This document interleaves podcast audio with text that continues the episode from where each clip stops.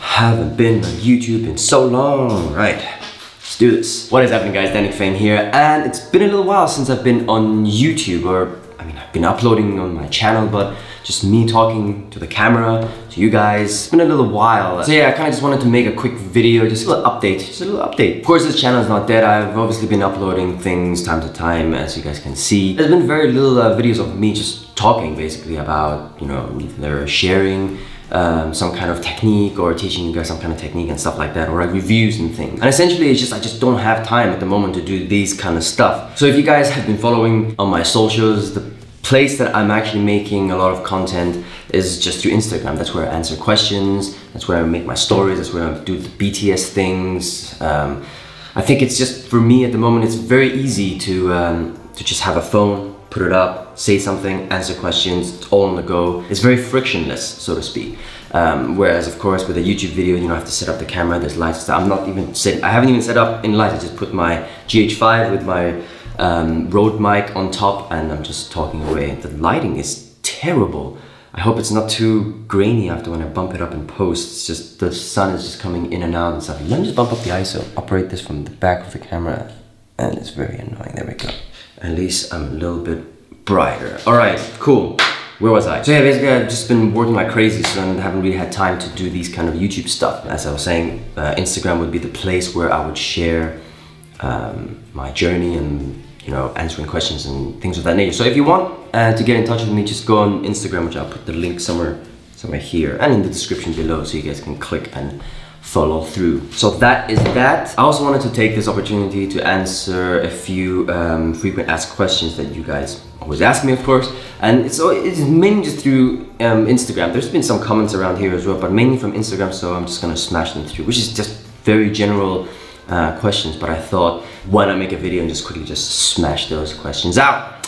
So let's go. The first most asked question is, what picture profile do I use on my GH5? And I've made a video in the past and I've also made another video, I think it was a year ago or maybe two, which was super successful. That, that, that video I think is the most views I ever got, which I'll put it somewhere here, I think, I think it's here. In that old video, basically I'm saying that I would shoot on Cine-V, which I have been shooting in Cine-V for many, many years, but the past year and a half to two, I've been shooting with natural. So that's the picture profile I'm shooting at at the moment. And it's kind of the same as Cine-V, but I just really like how the skin tone looks on natural. I don't shoot on Vlog, even though I own it. I just don't like how the color space is. I shoot on natural, basically. And all the parameters are on default. I don't bump up or bump down any of the sliders for, for noise reduction or sharpness or uh, what's the other one? Uh, the, the hue slider or, whatever it is. Curve, you know, I don't mess with any of those things. I just keep it on default. But yeah, picture profiles. What do I use? Natural.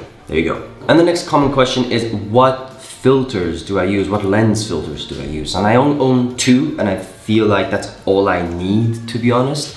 Which the first one, first and foremost, ND filter, variable ND filter to be specific. So the one that I'm using is actually, oh it's, yeah, it's not on the camera, it's, let me just get it, here we go.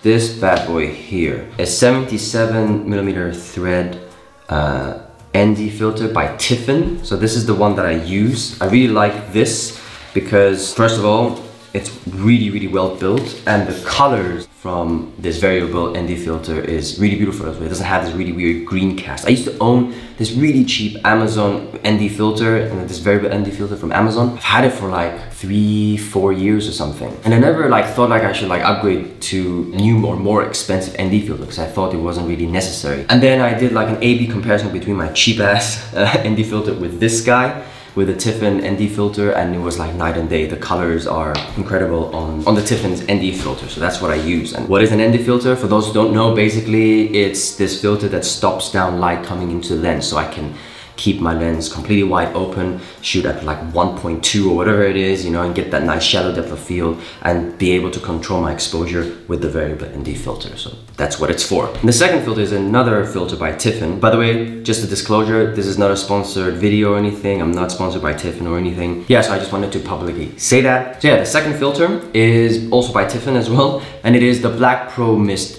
filter at one fourth. And what this filter is actually is this filter right here. Is the exposure correct? I think the cloud just keeps coming in and out and it's really annoying. Anyway, we'll just keep rolling. keep rolling. So yeah, what this filter is, is a filter that makes my image a little bit more softer. So it blooms the highlights and it also um, reduces the contrast of the image.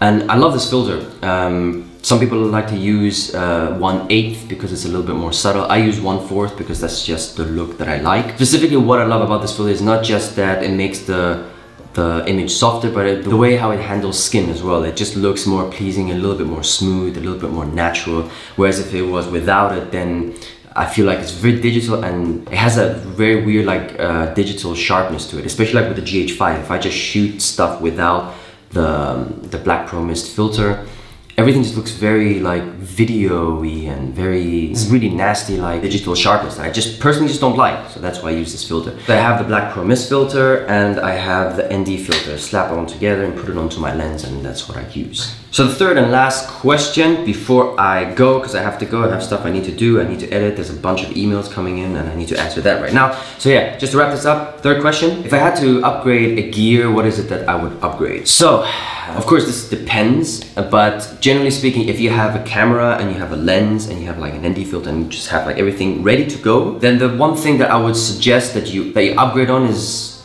ah, the upgrading one thing is very tricky but assuming if you're just a shooter I would say a monitor. Whether it be uh, an external monitor or just monitor. Reason being is as you progress in the industry, you'll start using different cameras and you know different lenses and all kinds of different setups. And the one thing that you want to keep consistent is, is the monitor that you're looking at. And having a good quality monitor is always good because whenever you change different cameras, the different cameras have different looks, of course, so you will know how things are supposed to look like because you're used to your monitor. So invest in a good monitor. I think that will help you a lot. It definitely helps me. I have this monitor here, and then when I jump between different cameras, I always use, I always bring this monitor with me because I just know how things are supposed to look like. Also, an external monitor, like my one over here, uh, there's features like focus peak, there's false color, so I can you know check my exposure and stuff like that.